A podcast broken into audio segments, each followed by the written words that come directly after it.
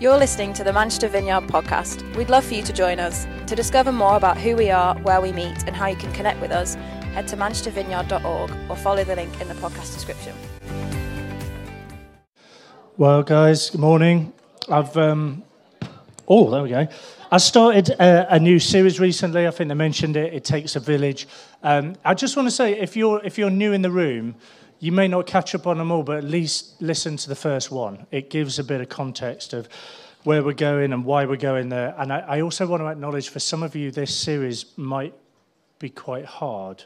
And that kind of explains partly why, but also why it's important. So, um, just generally to catch you up, if you're new in the room, we are we are talking really about raising sons and daughters, and and the fact that that takes a village to do that, but also uh, we're kind of doing that with two things in mind. The, the, the first one is this you might have children, you may have children in the future, all that kind of stuff. I think it's important to speak into that with that in mind. But secondly, we're raising, we're all raising or, or seeking to raise spiritual sons and daughters. And if I only mention one or the other, just for the sake of time, please know that that's the hat we're wearing. That's the angle that I'm trying to, trying to come at this from. So before I jump in, though, I just wanted to say a couple of things. Um, firstly, when, when we do a series like this, particularly, but I hope all the time, I stick my heart in your hands when I talk about this kind of stuff.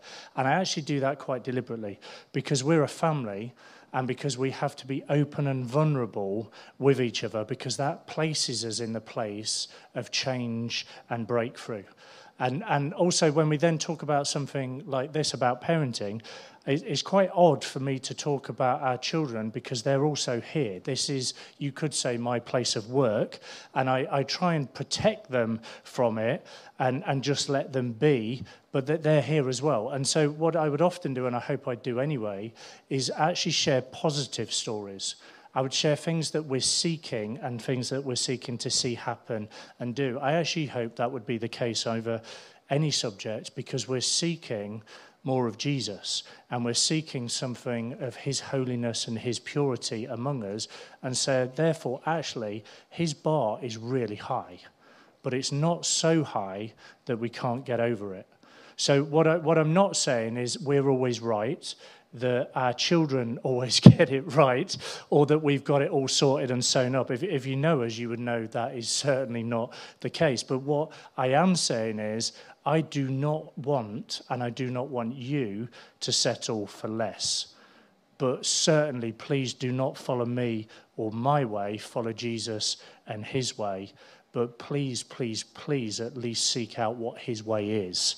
Don't just settle for what culture's taught you or maybe something you've inherited or generationally it's looked like. Paul says in 1 Corinthians 11, verse 1, he says this, and you should imitate me just as I imitate Christ. Paul wasn't being arrogant. The Gospels hadn't yet been written, so they didn't fully know what Jesus was like. And the best way to point some of these new followers of Jesus to something was to say, hey, follow, follow what you see of Jesus in me. Follow what you trust in me, and let that be the thing that is lived out. And uh, I guess that's what I'm saying, really, is can I inspire you? Can I challenge you? Can I encourage you to see what I'm trying to do is reveal something more of Jesus to you and the way that we raise sons and daughters. And to see more and to believe more in others and for yourself. And if you hear any of that as um, condemnation or it highlights pain in you or perceived shortcomings, I guess there's two ways of seeing that. One is, uh, that's not what I'm trying to do not intentionally anyway. But equally, at times, sometimes I think what the Father does is he does offend our mind to reveal our heart, to allow him to break in with new deposits of healing, hope, and grace. And I'm, I'm not trying to, certainly not trying to paint a perfect picture in our lives, but I am trying to stir you to a kingdom picture of what could be, even if you don't see it or believe in it for yourself. And if, if I'm really honest, what we're trying to do is I'm coming for gold. If I can get anywhere near it, we're coming for it. You might have settled for less, but we cannot settle for less. We want to dig for the gold. And sometimes that means we've got to be open, we've got to be vulnerable, we've got to lay aside our pride, and we've got to come before the Lord and say, Father, speak in and release the gold that you believe is in me. Hopefully uh, that's helpful. The other thing I wanted to say is this, this sons and daughters thing, just, just to be really clear, I don't think I've said it like this before. This isn't an age thing, this is a spiritual thing. You know, before Steph and I um, got married, we uh, often used to meet up with this older couple, and at one point we found ourselves um, giving them marriage counsel. And uh, we were speaking into their marriage. We were seeking to influence some of the pain and the tensions that we could see and they were facing. And we were seeking to just uncover something of Jesus in them. I remember that moment like it was yesterday because it taught me so much. This is not an age thing. Some of you will look around and you'll think, well, who are my spiritual mothers and fathers? Who's going to pour into me? And I, I just want to say, don't wait for that pour out what he's already given you, and as you do, you will see it increase. My earthly father didn't, that's a great ringtone, just highlight that. My, um, a really good one. My um, earthly father didn't pour into me. I, as a story in itself, but it was a broken, damaged relationship. But it meant that I accessed so much of what I didn't get and what I didn't have directly from my heavenly Father. And actually, whilst I wouldn't choose the journey I had, I am grateful that I was able to do that. And with hindsight, it's benefited me deeply. It says this in John 4, verse 14 But those who drink the water I give will never be thirsty again. It becomes a fresh, bubbling spring within them, giving them eternal life. Go to the source and start giving away what he deposits in you. This isn't an age thing the more you give it, the more you will find you actually have the very thing you were looking for in the first place. So come to the source. As we come to the time, Steph mentioned it earlier, we'll have a time of ministry at the end. Come to the source. Honestly, come often and come regularly because we leak and we need to be refilled.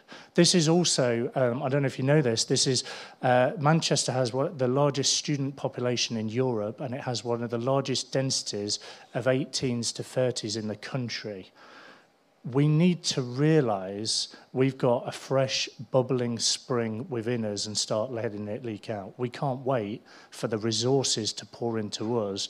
We've just got to start giving this thing away. And the work we do and the way we do it has the power to transform this city. Now, can I just ask you, do you actually believe that? Because I do. The power of Jesus in us the Holy Spirit in us has the power to transform this city if we live in the way that He asks us to live. And I guess uh, the final thing I just wanted to say is, particularly if you're new in this room, let's, let's just have a sensitivity to each other because these kind of conversations stir up things that people need time and space to work through. And it's just an awareness that just because you haven't seen the pain go in you may not know the pain that is actually sat there and before the Lord may start to come out. So let's, let's just jump in. We often um, would say to our children that they know they're loved because they see it in what we do. The thing I want to ask us is do they also hear it in what we say? One of the greatest protections from harm that you can give your children is the words, I love you so, so powerful because those words can stop them chasing after relationships that could hurt them for the rest of their lives. We often try and protect our children. I say this generally, not just us, but I think we often try and protect our children from the cruel world, from harsh words that can sometimes um, really rob them. But actually, we can rob them of things by not saying it. It's not just things we prevent, it's things that actually we should and could put on them. I don't know if you've ever found this. Why is it saying I love you sometimes can be so, so hard? And if you had a parent that never said to you, I love you, I just want to say this it wasn't because of you. Now, I, sorry, I've jumped in hard and fast, and I know I said this series for some of you might be quite hard to process that in itself may be hard to process. But often parents carry their own issues with anxiety and fear and some of their pride in processing their upbringing. And I love you is spoken out of the priority of love, the love of God to his children that he's given you then to give. And I just want to encourage you to, to process this, this, particularly this week. Do whatever you can do to know and to understand and to have whatever you need to allow yourself to have a heart to hear and to know the love of God and the love that He has for your child. And be that either parenting or be that spiritual parenting of sons and daughters, even people in this room. Hear the love God has for them. And as you do, it will change the way you interact and you walk alongside them. You can't love well if you don't know that you're loved, because hurt people will hurt people. You know, some of the best ways you will learn to love them well is actually to learn that you're loved yourself because it will free you, it will heal you, it will settle you, and you will then pass that on. Your kids will do what you do. And not only is that sometimes the good stuff, actually, sometimes that's the bad stuff, the challenging stuff. And so, what is it that you need to do to ensure that you know that you're loved. That's kind of some of what I want to look at today. Because I, I, said this earlier, and I think I said it last week, that worship is for Him. Worship's not for us, it's His time. But so often in those times, because of His goodness and the overflow of who He is, we find something of His love in it. We come to a point of realization. I would say I found that even this morning. I just often have it. He loves me. He loves me. My, my, my Abba Father, my daddy dad, he loves me. The creator of the universe loves me. And when we actually know that and we receive that and we believe that, it resets our minds and it settles our identity. And so, therefore, just to find yourselves in environments where you get to know that and understand that, you're probably going to have to up the amount of time where you have a, a running conversation with God about these kind of things. To make time and space for a quiet walk and a, an experience of something of His creation, or to listen to some worship music and just let the truth that He speaks out over you land on you and wash over you. To read your Bible and just to dwell on how much is for you. See, whatever it is, can I just encourage you to do that for your sake and actually, therefore, for theirs, because the apple doesn't fall far from the tree. You need to know that you're loved so that you're then able to show love. And if, if you feel, just as part of this series or even this morning, slightly heartbroken as you look back on your own generational line, I just want to say, please don't be bound by that. You're actually of the line of Jesus. You're taking on the appearance of the family uh, a few weeks ago now, Steph and I met somebody that, that, as far as I know, we had never met before. And yet she was utterly convinced that she had met Steph before. Have you ever had one of those moments where like, I don't think we have, but you kind of think we have? And eventually, she just said something really quite loosely, just in passing. She was like, Oh, it must be the family likeness because you're like him. And for a moment, I was like, I've got no idea what you're talking about until I realized what she meant.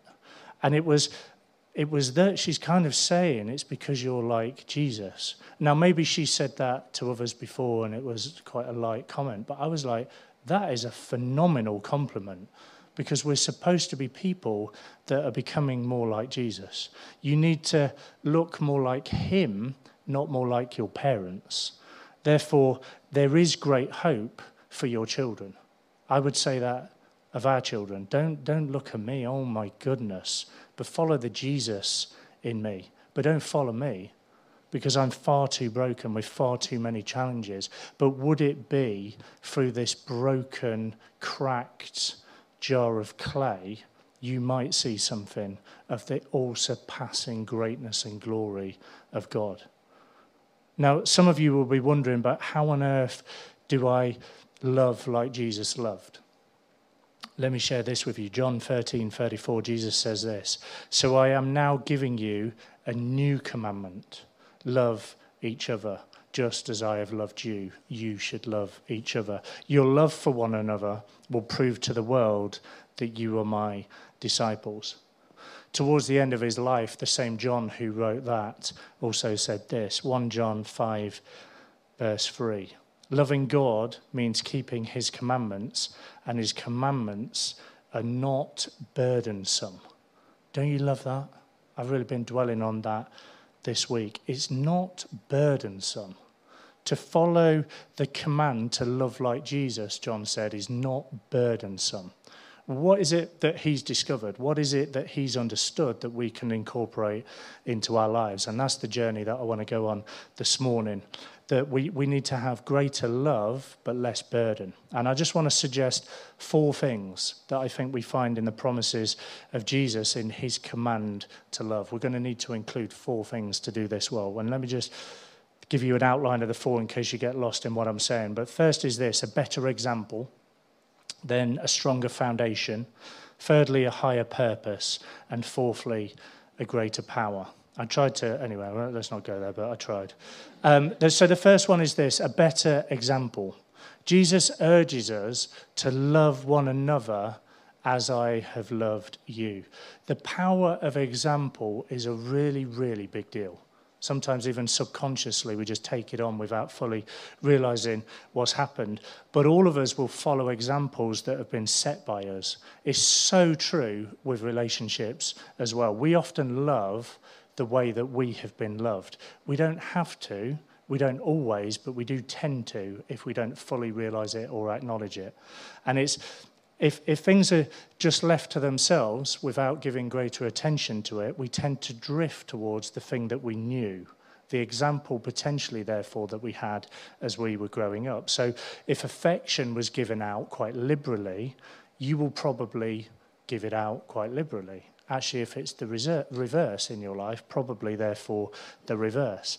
And in marriage, when, when, you, when you come from different upbringings, what can happen is opposites attract. Actually, what can then also happen is opposites attack. Because that display of love and affection that attracted you to the person in the first place because they were so different to the thing that you knew when you were growing up, can then present you with challenges because they don't, in the longer term, fit the picture that you're used to experiencing. Does that make sense? When, when Steph and I first got together, I was often, and I, I'm deeply saddened by the fact that I did this, but I was often quite mean to her in public. It was a subconscious overflow of the pain that I was carrying in my life. Now, praise God, she had the resolve to stick with me through it. And while she wasn't in my pain, she was certainly there to help me uncover my healing because she uncovered something to allow it to be recovered, if that makes sense. And um, she helped me stick it before Jesus, understand it, and find a point and a place of healing. Because hurt people hurt people, freed people free people. And we want to be freed people. Now, I mention marriage, but you could apply that to most relationships, interactions, or friendship groups that you have or you're part of. It can be hard to break the power of example set before you, but you've got to see it and acknowledge it and call it out. Now, it wasn't necessarily something that you might have developed or inhabited from your parents, but, but it can be a pain. There can be a pain there or a subconscious absorption of something that then flows out from you to those around you. Now, that can have deep implications for the way you parent or the way you spiritually mother and father others. You will tend to raise your children in the way that you were raised. So if you found that to be a place of frustration or anger or neglect or lack of love or all those things were experienced, that is likely to be the thing that naturally leaks out of you. Again, that's not necessarily something even that your parents have put onto you, but it can be a place where you've absorbed or received pain that then subconsciously you start to pass on to others. Now, when I said we've got to be sensitive to this room, and this might be quite a hard series to walk through, do you see what I mean? Because I say all of that quite quickly, but I realize I'm, I'm stirring some stuff for some of you. I guess what I hope we're gently doing is just holding a mirror up so that we can see it, acknowledge it, and then we stick it before the Lord and allow Him to heal it. I realize that I'm walking into some quite significant places of pain and loss for a number of you. If you grew up in a loud home, the likelihood is, you know, everybody chatting all at the same time. The likelihood is that will be the home that you then develop as you grow up. Equally, if it was the reverse, it will probably be the reverse. Now, one way isn't right or wrong. It's just sometimes acknowledging that we have two different family cultures that therefore can come together and form something. And you will have, at times, many times probably, seen or heard your parents in the way you speak or respond. I've done that so many times. I'm like, I will never say, oh, I've just said the thing I said I would never say. Now, even there are bad examples, even in the best of parents, because we're not trying to reflect something of our earthly parents, we're trying to reflect something of our heavenly Father. So, even the best of earthly parents, we're trying to step slightly beyond what that is. And there may, for some of you, been a, a degree of abandonment, or they would have spent very little time with you or on you, and that may deeply hurt you. And we want to change, and we try to change. And sometimes we even successfully change, but you may find that just comes at a significant cost. Because what it can do is wear you out, and it deeply wears you out on the inside. And then you start to wonder how can I keep this thing going? How can I keep changing? Because I feel like I'm just being pulled back to a previous model or example. I've seen people give everything they've got to raising their children, and then when their kids leave home, they've got nothing left for each other, and it starts to break down and fall apart. And honestly, I don't want that for you. So we've got to speak into these things because we've got to long and believe for something better. And it's not just enough to break a, an old or a bad pattern. In order to change the way you love, you've got to find a new pattern if that makes sense. Jesus gave us a new commandment because a new commitment wasn't going to be enough. Does that make sense? We need a new commandment rather than a new commitment. So the magnet of the, the model that you maybe had that you feel keeps pulling you back or holding you back, the more you say you don't want to be like them, the more you're almost facing placing emphasis on the previous pattern of behavior that you don't want to be like the, the stronger, therefore, the magnetic pull can be that keeps pulling you back to that feeling of being deflated, depleted, and sticking in an old way. I don't know if you've ever found that or experienced that. I certainly have. Now, sorry, this is remarkably cheesy, but what you really need is a new and a stronger magnet pulling you to the thing that you're supposed to be like. That's what Jesus puts on the table. I think that's what Jesus is saying when he's like, here's a new commandment. It's not a new commitment, it's a new commandment. And the example of Jesus, therefore, lived out in daily relationships, can give you strength to live in new ways. It's a new strength to live in a new way. Now, some of you, I, I just want to acknowledge, you, you will have never necessarily have experienced that because you're just trying to unlive what has been given to you rather than actually seeing this as a new thing that needs to come on you. That's why I said last week that worship is so key to this because it takes your eyes off you and you trying to do something and it puts it on Him and Him releasing something over you. The old magnet of um, past patterns hasn't vanished, but instead you have a new and you have a greater power drawing you in a new direction. So the first thing really was a better example the second thing is this a stronger foundation. an example shows you the direction to go in, but it's the foundation that gives you the strength to go in that direction, if that makes sense. Jesus is the new commandment, and he releases the new commandment. He says this love one another as I have loved you. As I have loved you. We need the foundation of his love in order to love in the way that he loved. One of the most significant things you can do in this life, I think, is recognize the truth and come to a knowledge and understanding of the truth that Jesus loves you. You know, I um, often sing one of the kids, kids' songs. I sing it to myself all the time. Jesus loves me, this I know, for the Bible tells me so. Little ones to him belong. They are weak, but he is strong. Do you know that? Honestly, do you know that? Because you cannot give what you yourself haven't received. You need to know that you're loved and find the security and the fulfillment in that love in your life. Because actually, you were created for it. And if you don't find it in the right place, you will find it in the wrong place. And you will try and find it in relationships or consumerism or pornography or through obsessive and compulsive behaviors, whatever it might be that you find is the magnet pulling you the other way, is often because we just haven't come to the security and the realization of the love of God and what He has for us and how He pours it into our lives. So I guess I want to ask you this do you know it? Because honestly, you can't give it if you yourself haven't received it. You can't give unconditional love unless you yourself has, have received unconditional love. And you can't give unselfish love unless you yourself have received unselfish love. You can't give patient love. Can, we could go on and on and on, but you can't give love in forgiveness unless you have been loved in forgiveness. I just want to encourage you this week to sit in some of the truth of this. Psalm 57, verse 10. For your unfailing love is as high as the heavens, and your faithfulness reaches the clouds. Isaiah 54, verse 8. But with everlasting love, I will have compassion on you, says the Lord your Redeemer.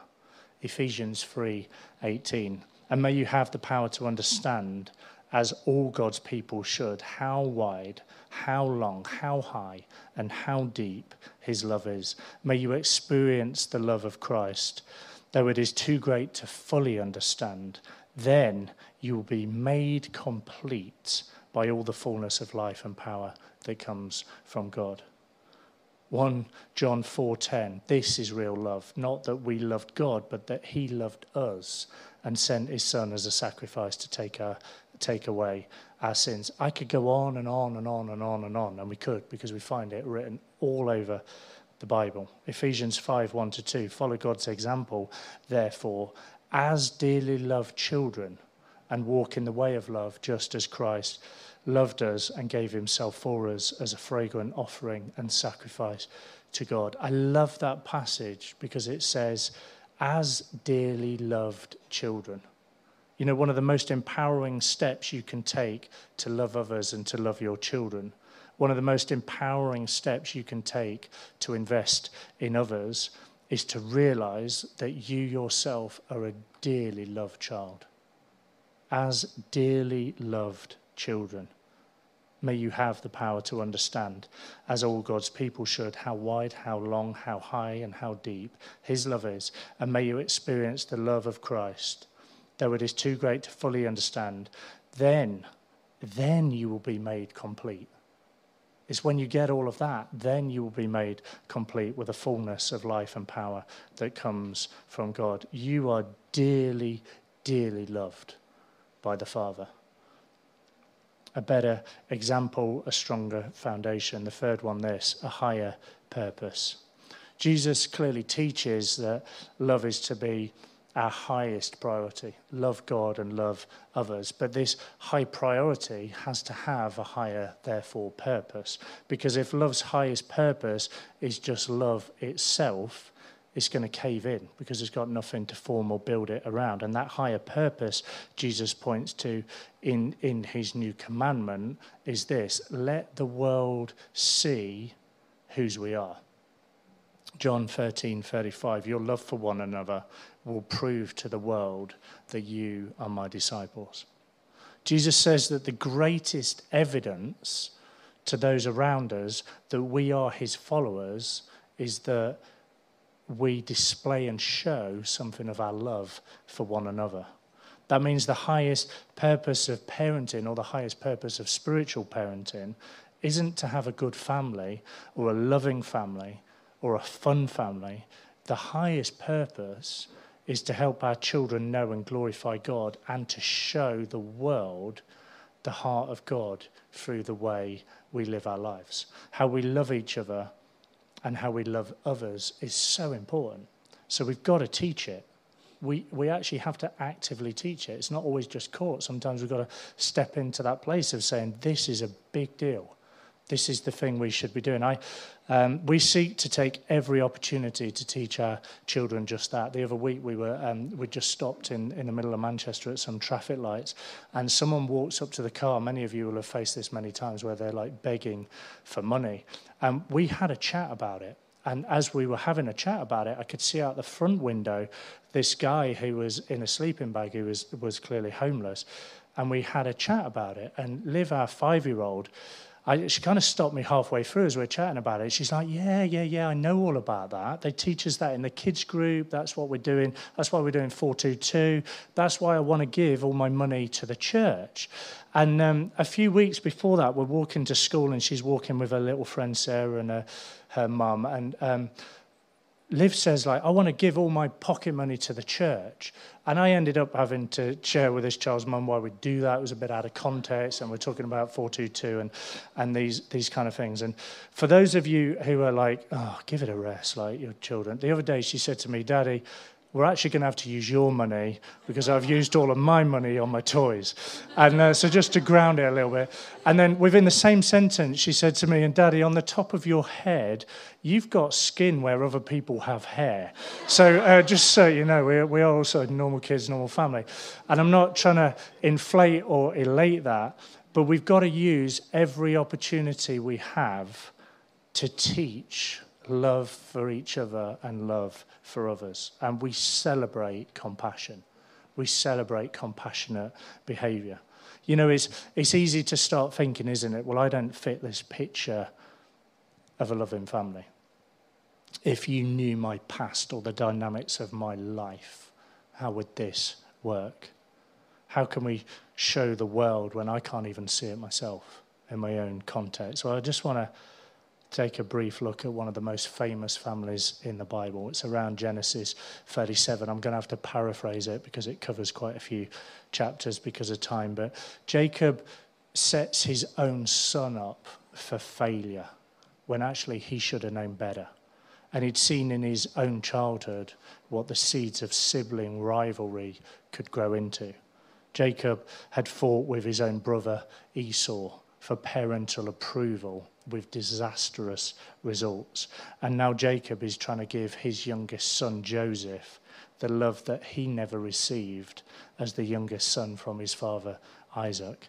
And because of his pain, Jacob overcompensates as a father and he shows special love to Joseph whilst ignoring all of his other 10 brothers.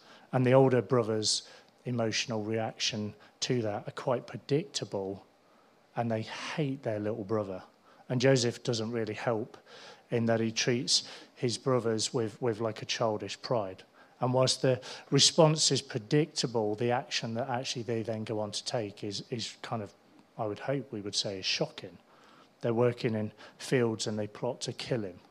And yet, one of the brothers is convinced that they should throw him into a deep pit rather than kill him. And then, seeing a caravan, many of you will know the story, they see the caravan traveling by, they decide to make some quick money and maybe alleviate some of the guilt that they're facing and feeling. And they sell this youngest brother into slavery. And where's, where's, where's the father in all of this? Where's Jacob in all of this? You know, he may have been at home but actually, of course, he's still caught right in the middle of the story because his reaction to the pain of his own childhood, he sets the stage and he writes the script for then all that is played out between his sons. One son is sold into slavery, and the rest then go on to lie about what happened. Jacob's failure as a father is on display for us all to see. And I think it's tempting to think failure as a father is the end of the story. It can be tempted, maybe, for some of you to feel the pain of your own generational line and let that wound or that perceived limitation inhibit you. But God wasn't finished with Jacob as a parent. In fact, what humanly we should really do is stand in complete and total amazement at God that He's about to birth an entire nation out of this mess of a family. It's why I said earlier, we want to dig for gold.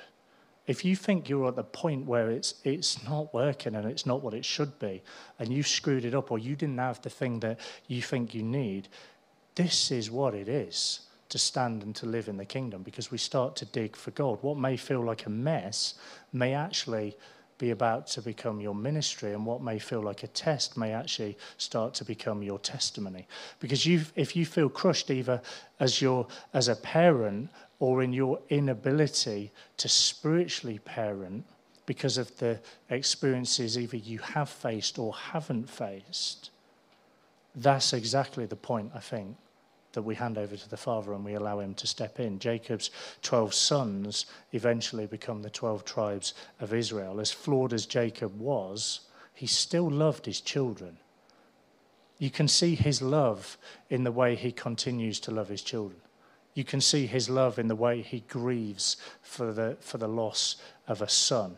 You can see eh, his love in the way, even though it's flawed, actually that he was overprotective of Benjamin, a younger, younger son that was born after the disappearance of Joseph. You know, in that family, there is no two ways about it. Mistakes are made, sins are committed, guilt is hidden, and yet love is still the thing that is chosen. And then years later, God will bring the family back together again with Joseph now as a leader in Egypt, and the older brothers are given a chance to deal with their guilt and their suspicions that they had and they held. We get repeated opportunities in our lives to deal with our stuff and to rewrite the story because that's the God that we follow is the God of second chances. So Joseph gets an opportunity to show that he's worked through his bitterness and he says to his brothers, he says this. This is why I didn't read the whole thing because we've jumped on quite a bit. But Genesis 50, verse 20 You intended to harm me, but God intended it all for good. He brought me into this position so that I could save the lives of many people.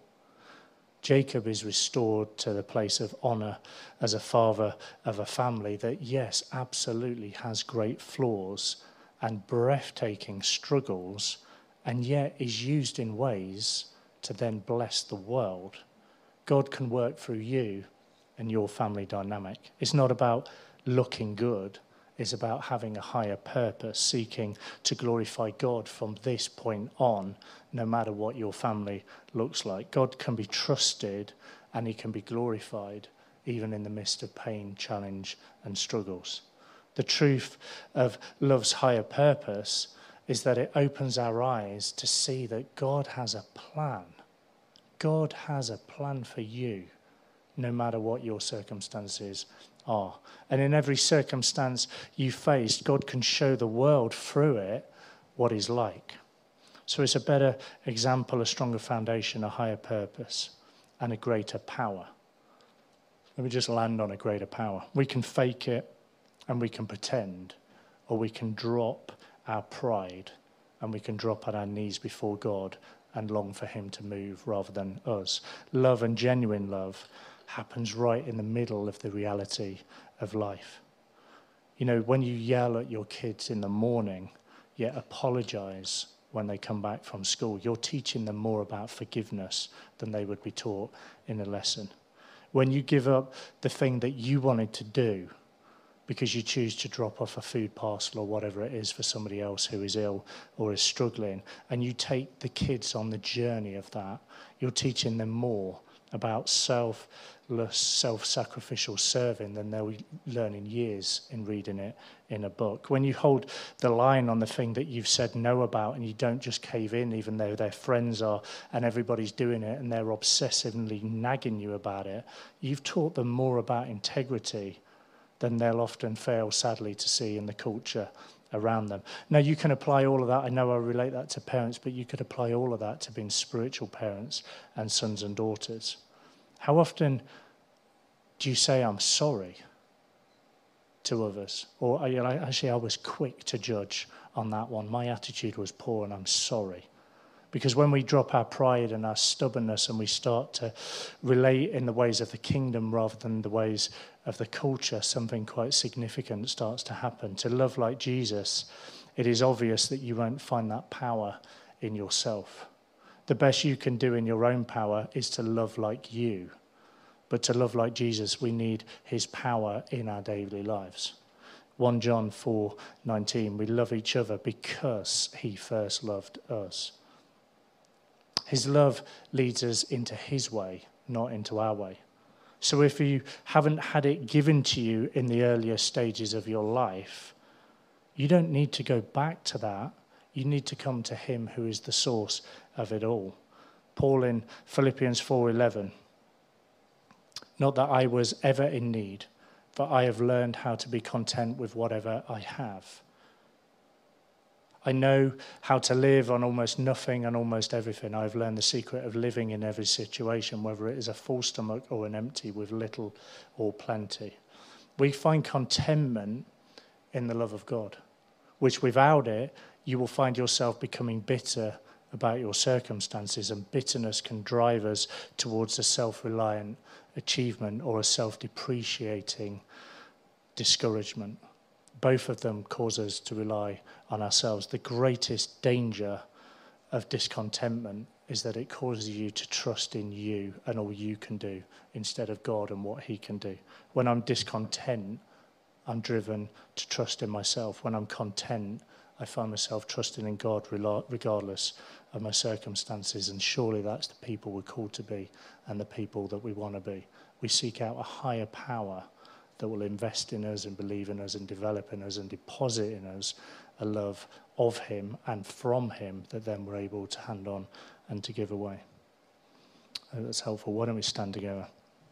Steph, will you join me?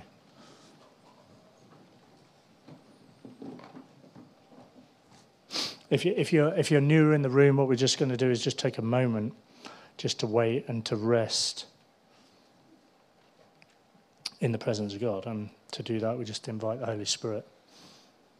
You might want to just close your eyes or whatever it is, whatever posture allows you to just take a moment, take some space. So, Father, we welcome you. Send your Spirit freely upon us and among us. Come and minister to us.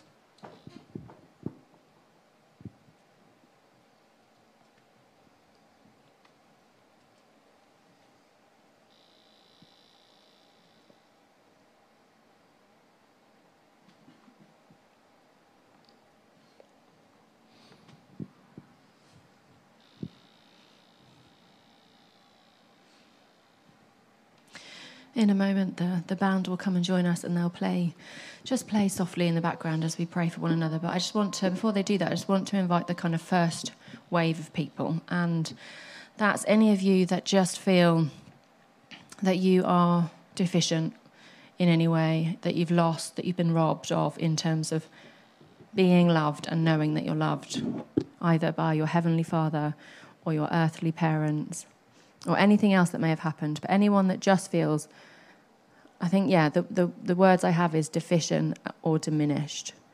Um, diminished in, in hope, diminished in love. Um, yeah. So why don't you come up first?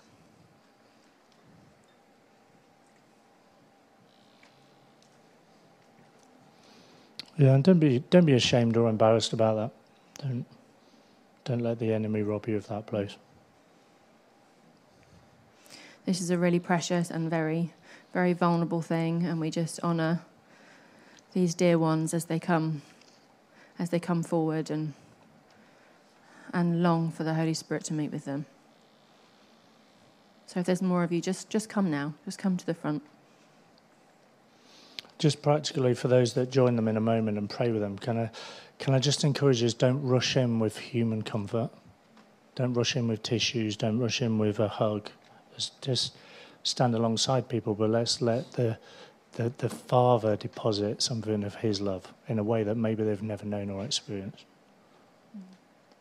As, we, as we're open and vulnerable, that's the thing that He does, and we want Him to do it rather than us to do it. Come, Lord. Yeah, so if you're in a small group in the life of the church, why don't you come and pray for these, for these people? Let's not leave them waiting. And as, as Steph said, there'll be waves. Let's just stay mm-hmm. receptive in the room. This isn't a, a, spectator sport. We don't need to see what's going on with us. We just want to see what the Lord's doing with you. Let's just stay receptive and open. Lord, we welcome you. Come now.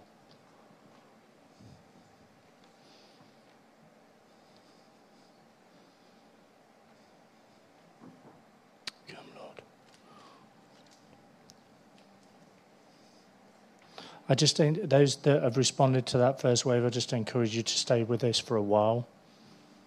Sometimes the longer we wait, the more he does. I think for some of you, it's not just breaking off lies that have been spoken over you. Some of you, it's stuff that just hasn't even been there. You've not known it, you've not received it. he's, he's just does a deep work in our hearts. Come, Lord.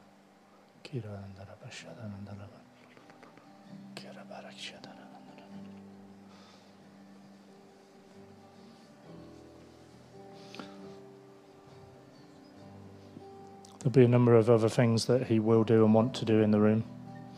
I just had a sense. Um, it's funny, sometimes I get a pain where sometimes I think that it's like the Lord speaking about uh, physical healing. Uh, I don't know why, it just happened to all be down the right side of my body. So it was like the, there was a pain in my upper right ear, around my right eye, my right cheek. Uh, I, don't know if it's even a thing, but like a, a, a lower part of the right knee uh, in in the bone, and then the inside of my right ankle. I think if any of you that resonates or you respond to, hang on, that is me or that relates to something with me, I'd encourage you to step into the place of prayer for that. There'll be a number of other things where I haven't mentioned them, but I think specifically the Lord wants it's almost more than the physical with those things. He, he's trying to get your attention. Yeah, in addition to that, I um, I felt um, like a, a, griping in my in my stomach, um, and also um, I think there may be someone who suffers with just like a shortness of, of breath, um, a constant thing. So we'd love to pray for for physical healing for anyone that responds to any of those things or anything else.